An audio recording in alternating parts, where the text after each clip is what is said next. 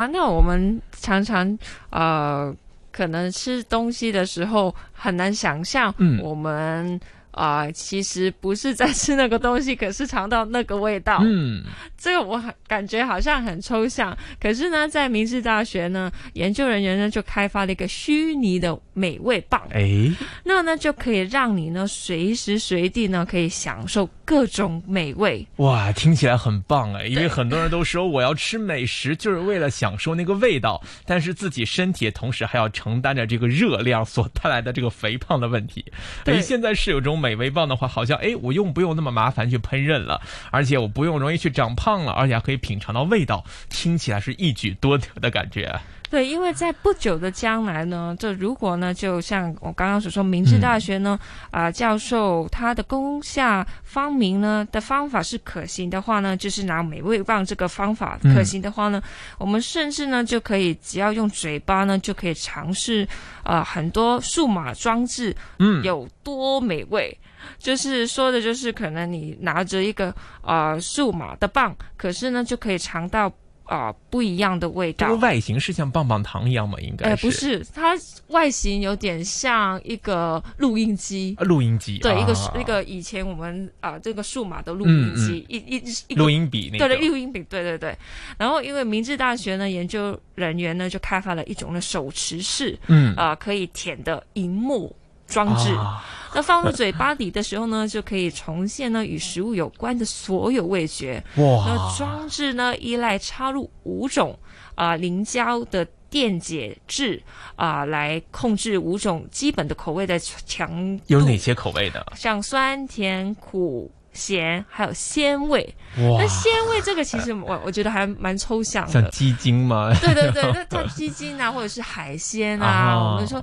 只能吃生蚝的时候，我们会觉得啊、哦、好鲜甜，然后或或者是啊、呃、我们吃鱼生片的时候，嗯、哦我有鲜味，或者是我们常吃那个吞拿鱼，嗯，吞拿鱼就是觉得啊、哦，它有一种味道是，对，就是跟我们刚刚所说的甜鲜甜酸苦辣是有不一样的，就是那种鲜味。那这个鲜味呢，呃，在呃不为鲜为人知的术语里面呢，就是在日本里面，因为我们来自日本大学嘛，嗯、那它是有一种令人很愉悦的味道的感的那个词语。那直到呢，一九九零年呢，才呃新增到这个第五个，嗯，这个甜甜酸苦辣之外呢，还有一个鲜味。他们那个味增好像就说这种鲜味的一个代表产品。哦，对对对对对对对对，没错，嗯，就是就是呃，跟我们一般呃所想的可能只有四个味觉不一样，还有一个鲜甜鲜味。那不同的味觉呢，产生的过程呢，就用这个电泳的原理。嗯，也就是将呢一些微观的粒子呢在电荷作用下呢迁移。那这是由五支凝胶管组成的一个装置呢，就是一旦碰到舌头呢，嗯，受试者呢就会尝到五种味觉。哇！不过呢，随着施加不同的测量的电荷呢，啊、呃，就是在低压，嗯，啊、呃、低电压下运作呢，呃，就不会造成任何伤害的。嗯，那一些味道呢就会变浓。有一些味道呢就会变淡。哇，好神奇啊！对，所以它它的甜酸苦辣还有鲜味是有层次的，它可以变化的。我可以加点电量，可能变甜一点，然后可以变淡一点，然后去找一下自己，哎呦，觉得这个电量的刚好是最舒服。对，没错。还有呢，使用者呢其实就是完全不需要把任何食物放在嘴里，对，也可以感觉到啊、呃，从软糖啊，甚至到寿司里面的各种味道。我觉得这个很好，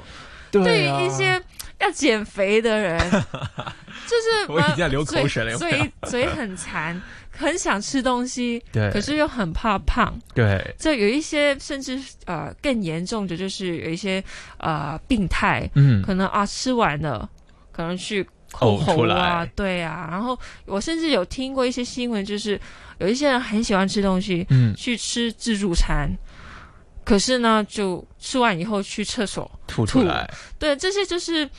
呃，实际上我们就感觉到啊，好像很好玩呐、啊，就是可以尝不同的味道。嗯，可是在，在呃这种病态上面，或者是其实是病人呐、啊，会伤肠胃的，他会。可可是，如果真的可以用到这个装置，其实就是我们的嘴馋嘛，可以解决了。对。而且是很真实的，不是呃，也不是啊、呃、模拟的，是，就真的是模拟，可是不会，就是那个模拟的象征度非常高。对，像我刚刚所说的，它呃每个味道里面还有不同的层次，还可以调节。对，所以在这边我又想到，刚才 Deborah 当然也提到，就是说这可能是一个贪吃者的福音，嗯、因为又可以尝到不同的味道，还不会长胖。但是我们从另外一个角度来想，它可能不光光是可以给这些贪吃的食客用到，它可能会在怎么用呢？在一些餐厅的一些厨师、一些餐饮的研发者身上、嗯、也可以用到啊。那比如说，我要测量一下我的某一种产品，我用什么度数的甜、什么度数的酸、什么度数的咸或者鲜是最合适、最恰当的。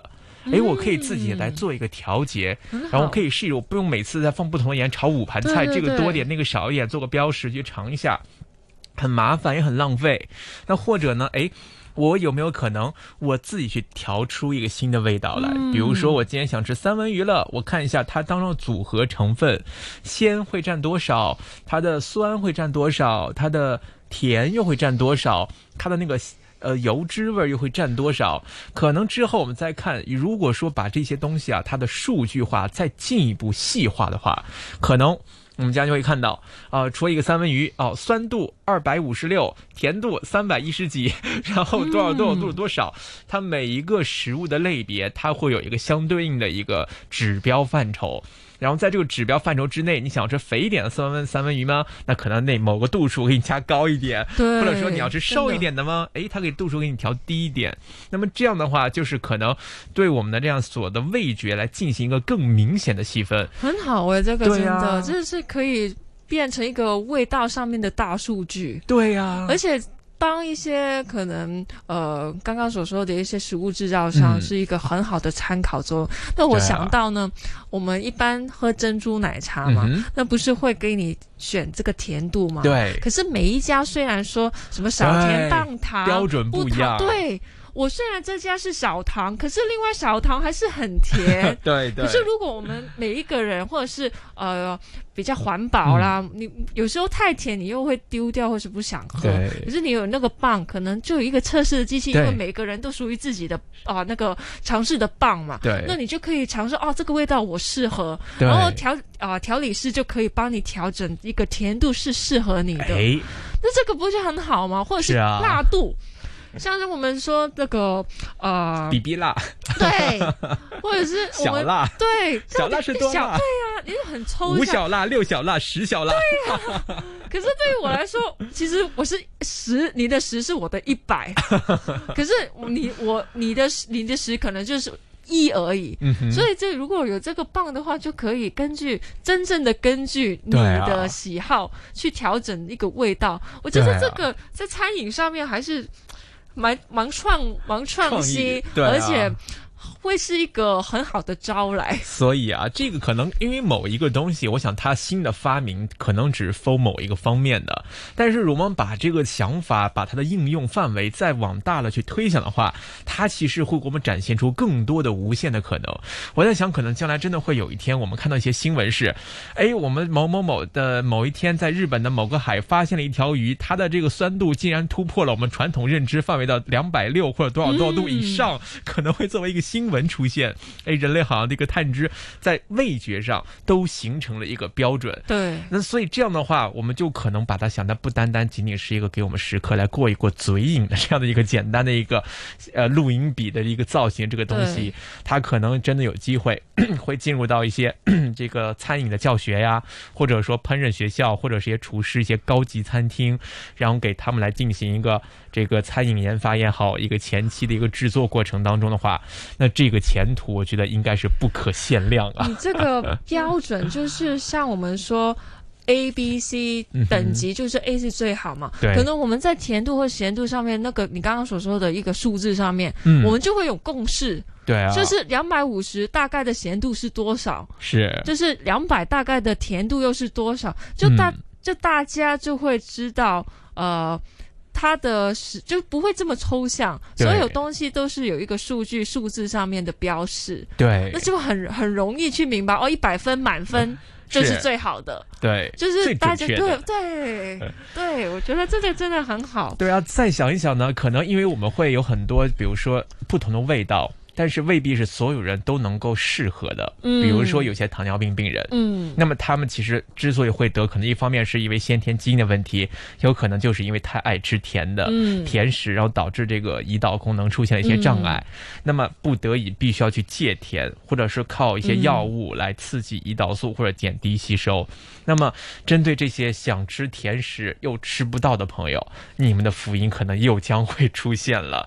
通过这种呃电解胶质。或者配合一些微电量的这种刺激的作用，来在我们不摄入糖分的情况下，让我们的味觉感受到甜度的感觉。那这对一些可能不能吃糖的，或者说哎呀不能吃酸的，或者是因为一些身体原因啊不能摄入某一种类别的食品的一些朋友来说，那这又是一个解决很多这个个人生理需求又不会影响到身体功能的一个非常好的一个恩物了。啊，你又让我想到有一些人可能就害怕吃某一些东西，嗯、可是他还是想试试看啊，例如榴莲，他就是不敢，可是又很想吃，可是又不想浪费，是是，这就是可以呃，或者是他其实呃想慢慢。训练自己，那就可以慢慢去累积累积累积他的经验，我觉得这个也是蛮有趣的一个呃体验。是，其实呢，我们看有一些发明家呢，像这个 Hans Lubber， 他就在电影《神秘气味》呢，当时就引进，据说是经过改良的有一个叫做嗅觉与视觉传播系统。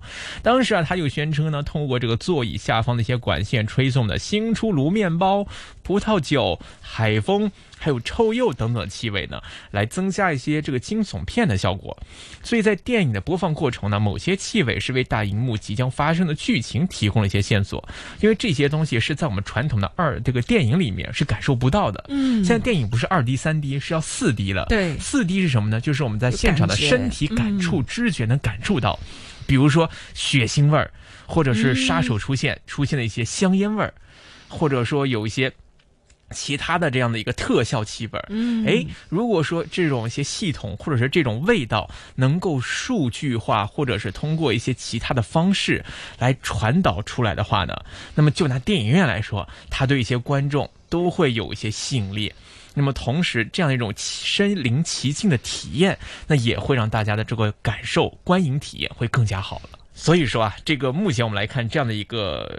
这个相关的技术呢，还是。停留在一个研究层面，目前呢是明治大学的研究人员开发出了这样的一个虚拟美味棒，可以让我们来随时随地享受各种的美味。当然，它这只是一个雏形，我相信有了这样的一个技术跟产品之后，那么它可能会在更多的一些应用领域，或者说更多的产品有机会真的会出现。但是目前在这一块，仿佛好像是日本已经走到一个领先的地位。那么在这一块，我们也可以保持一个密切关注，看看将来我们的这些。跟 Debra 之间的一个大胆的设想，会不会真的有机会成为现实？会有真正的类似的产品推出到市场，在某种层面上也会改变我们的生活，改变我们的饮食了。那么接下来我们来看看其他方面吧，来说一说呃机器人方面，机器人方面会有什么新的消息呢？呃，我们呢常常就呃就是跟机器人会有互动嘛，嗯，那我们呃有时候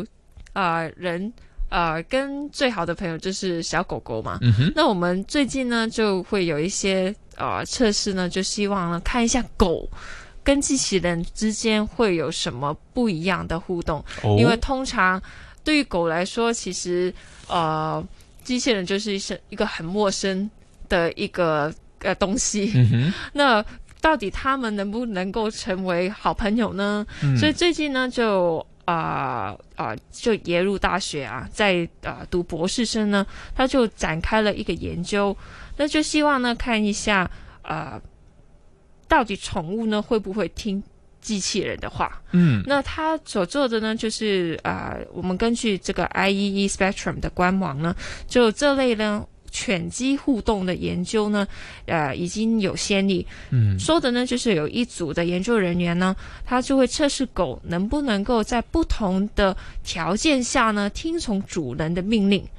例如呢，主人跟狗狗呢在同一间房间，嗯，就是他所说的 三 D 的情况呢，就是是看到的。另外或者呢，就是呢，主人呢经过串流的呃媒体影像与狗狗做一些互动，嗯，就是他看一些影像或是 video， 这是这个 二 D 的情况。嗯，另外一种呢，就是完全就是通过喇叭。透过主人的声音跟狗狗去互动，嗯，那结果呢，其实就不难想象的，就是狗狗在 三 D 的情况，就是看到主人，当然就是最听话的啦。嗯嗯，然后啊、呃，完全看不到主人的情况下呢，就是啊、呃，不是太听从啊、呃、命令。嗯，那另一组研究人员呢，就是测试狗呢怎么样拥有啊克制啊手臂的一些经济啊、呃、经济型。人机器的一些指示反的反应，嗯，那首先呢，互动的阶段呢，机器人呢跟主人就会互动六分钟，那狗在旁边观察，那然后呢，机器人呢就会给狗狗呢食物当奖励，嗯，那随后呢，测试的阶段呢，面对两个装有隐藏食物奖励的桶子，那机器人呢对狗狗指着其中一个桶子。那研究发现呢，狗呢在机器人的情况下面呢，会比没有机器人的情况下的表现更好。嗯，然后呢，这个啊这项的研究呢，也反映出一个问题：机器人呢就不能够啊、呃、不能够显著的影响狗狗的行为。嗯，狗狗呢就。并非任何时候呢都很听机器人的话，是人类呢就比机器人呢就就其实很正常啊，更能够影响狗狗。那在这些研究的基础上面呢，耶鲁大学呢社交机器人实验室的研究团体确立了这个研究的目的，就希望呢探索狗是不是能够了解理解人类的社会行为。嗯，那在他们眼中，到底机器人更像平常服服从的人类呢，还是不服从的喇叭等等的机器？嗯，其实这边我觉得它其实特别能反映出，就是通过狗只或者是其他的生物对机器人的一种反馈，然后来判断机器人在他们心中的一个地位是否能够取代到人，他们的认知程度上是否能够取代到人的这样的一个测试。其实人类也是啊，最早我们看机器人的时候，可能我们觉得只要它是一个机器，然后具备一个人的外形，嗯，我们就可以叫它机器人了。后来发现，哎，好像不对哦，因为它可能这个机械跟人长得差别还是挺大的。我们还是要把这个身体啊具象，要给它胳膊、手做成人一模一样的外形，就像很多人长得都看起来就看不出来它是个机器人，这个就是一个机械人了吗？后来大家又发现，哎，不对啊，它好像讲话的声音啊都是那种机械的那种数码声音，可能还是要有些更像人的感觉。好，那人们又开始给这些机器人加上一些人的声音在。那么有了人的声音之后呢？像对狗狗面前，狗狗又会觉得你长得像，声音是，但是你的气味好像不对啊，因为狗狗还会闻气味啊，所以可能之后人也会说，那我把你的气味，就像我们之前的一些这个农人啊，气味加进去，给你一些主人的气味，让你闻得出来它像是一个人。那么再者，哎，那好像还不够啊，它有没有足够的人工智能的 A I 呢？它的大脑思维是不是又能跟人一样呢？能不能做到一样的反馈跟效果呢？那么这个可能人类将来又会要在机器人当中去不断的进化进步，在这方面再做多点功课，把这个机器人打造的更像是一个人。那么到时候再给狗狗看，可能等到什么时候，狗狗也好，或者是其他动物也好，甚至身边真的人类也好，发觉不到这是一个机器人的时候，那这个机器人就真的可能就是一个人了。嗯，好的，时间关系，我们今天就先跟 Debra 聊到这里啊，感谢 Debra 带来的话题分享，我们下周节目时间再会，拜拜。好，拜拜。